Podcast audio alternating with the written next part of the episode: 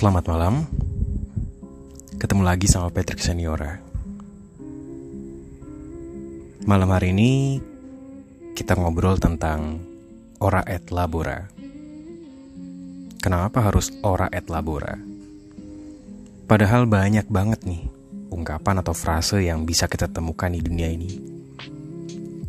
Tapi kenapa harus ora et labora? Well, ora et labora. Sebenarnya sih ungkapan itu sering kita dengar kan? Tapi apa kita tahu maknanya? Nah, kata orang zaman dulu nih, mungkin sekelas kakek nenek atau bahkan juga orang tua kita, kira-kira kisaran waktu tahun 80-an.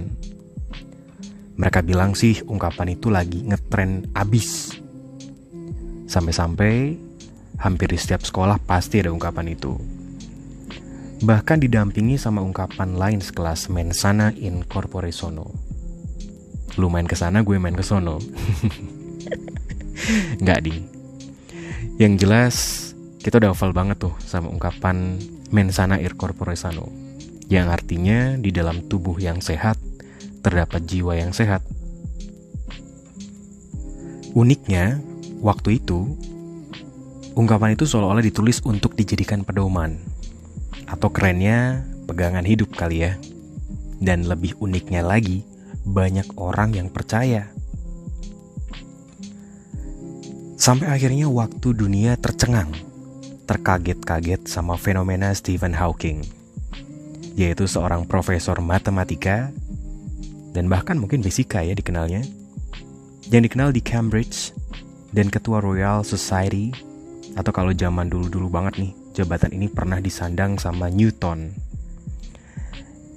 Yang notabene Stephen Hawking ini adalah orang difabel dengan kondisi tubuh yang sangat rapuh, bergantung sama kursi roda, gak bisa bicara, dan hanya berkomunikasi lewat komputer.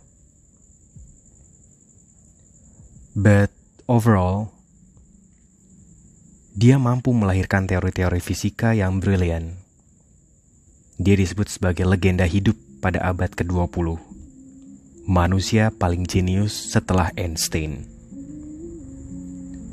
Akibatnya, jelas dong, paradigma mensano in itu yang sudah termasyur akhirnya punya kesan digugurkan walaupun masih senang dan sering kita dengar sampai sekarang. Nah, beda banget nih sama ungkapan ora et labora Makna sebenarnya untuk simple yang bisa kita dapatkan dari ora et labora artinya adalah berdoa dan bekerja. Tapi ironisnya, kita justru ngerasain secara nyata saat kita dapat malapetaka, musibah, masalah, atau apa deh namanya. Bener kan? Padahal kasus-kasus kayak gitu nggak bisa disepelein atau bahkan dilupain gitu aja. Istilahnya, kita kalau udah dapat seneng, ya seneng terus. Sampai-sampai kita lupa bersyukur sama yang udah ngasih kesenangan itu, yaitu Tuhan. Baru setelah kita kehilangan segalanya, justru kita mulai PDKT lagi sama Tuhan. Kalau udah gini, kita justru nangis-nangis minta keajaiban agar hidup kita jadi berubah. Coba deh kita pikir, kalau Tuhan tanya ke kita kayak gini gimana? Ke mana aja lo kemarin waktu lagi seneng? Boro-boro lo inget gue. Sekarang lo nangis-nangis minta kemudahan. Di mana otak lo? Coba deh pikir, kita mau jawab apa? Tapi untungnya Tuhan itu maha pengasih lagi maha penyayang. Sampai akhirnya Tuhan bilang ke kita, walaupun mungkin kita nggak sadar. Ya udah, nih aku kasih lagi apa yang kamu minta. Tapi jangan sampai lupa lagi ya sama aku. Kalau enggak, akan aku ambil lagi nih pemberianku yang perlu kamu tahu juga, wahai makhlukku. Aku begitu sayang padamu. Kalau kamu dekati aku dengan berjalan, maka aku berlari menyongsongmu. Kalau kamu dekati aku sejengkal, maka aku mendekati sehasta padamu. Jadi jangan lupakan aku. Rugi deh kalau sampai lupa. Jadi kira-kira gitu deh kalau Tuhan bicara sama kita. Makanya walaupun kita sering lupa sama Tuhan kita nih, Tuhan tetap sayang sama kita.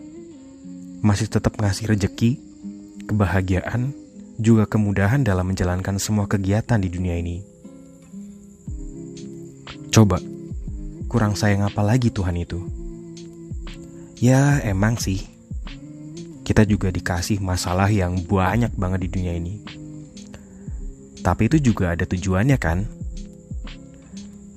Kalau nggak buat negur kita, yang lagi lupa sama Tuhan kita nih, tujuan lainnya ya Tuhan sedang membentuk kepribadian kita, mempertinggi iman kita, juga kedewasaan kita yang hasilnya tentu saja Tuhan ingin kita jadi bahagia dan tetap ingat sama dia.